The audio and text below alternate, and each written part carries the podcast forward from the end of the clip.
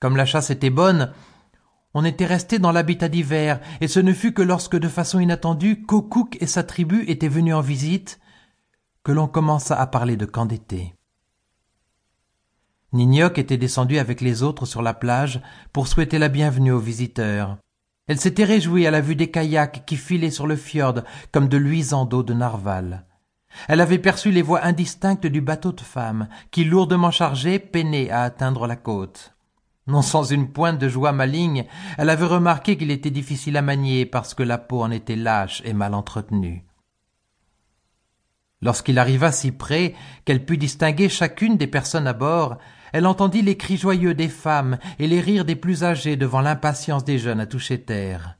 Oh oui, cela promettait un été merveilleux.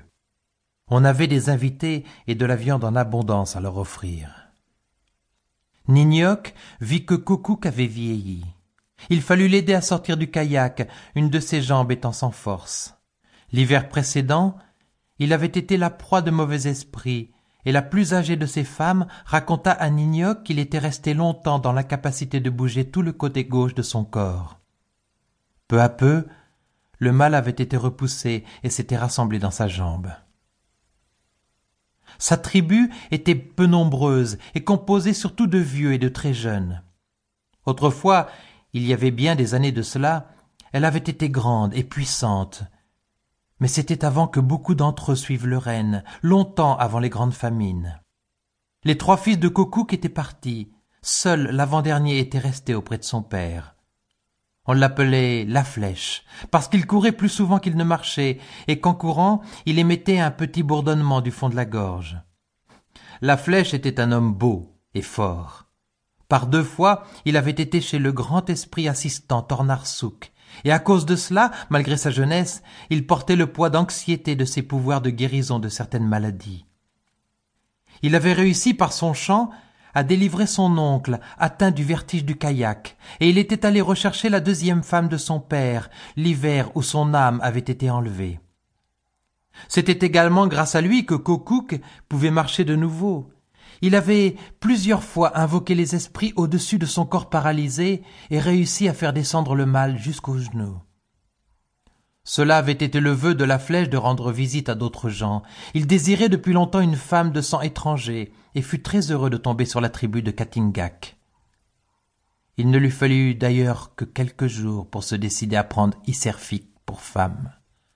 Et ce fut une grande fête pour tous. Cela faisait très longtemps qu'un homme venu d'ailleurs n'avait pas pris de femme dans la tribu, et tout le monde salua l'événement avec joie.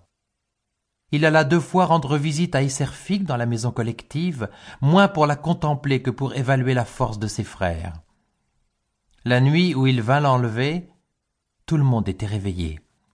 Le soir précédent, Kokouk, qui ne voulait priver personne d'un événement aussi intéressant, avait chargé la plus âgée de ses femmes de porter le message dans tout l'habitat. Iserfik poussa de hauts cris aigus, elle se débattit, griffa, mordit celui qui l'enlevait, et se conduisit en tout point comme doit le faire une jeune fille bien élevée en pareille circonstance.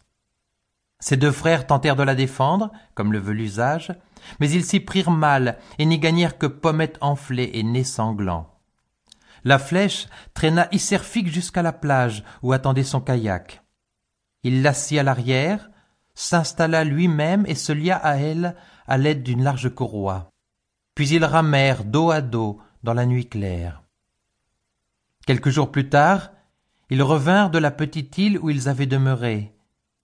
Iserfik boitait avec fierté et montra à tous ses plantes de pied que la flèche avait lacérées de son couteau pour lui enlever toute envie de fuir. Elle déménagea ses biens de la maison collective à la grande tente de Kokouk et devint la femme de la flèche. Comme c'était amusant d'avoir de la visite, pensait Nignoc. Bien que la tribu soit petite, il y avait quand même beaucoup de gens à écouter et avec qui parler. Kokouk, lui, était un grand conteur. Il leur parla à profusion du long voyage qu'ils avaient fait depuis le pays au sud de Tunudurfik, et surtout des gigantesques montagnes derrière le pays des rennes, ce pays qu'il appelait l'ultime frontière du monde. Même Nignoc n'avait jamais vu ces montagnes. Mais son mari Atungak, qui avait beaucoup voyagé avant d'être pris par les glaces, avait au cours d'un de ses voyages mené son traîneau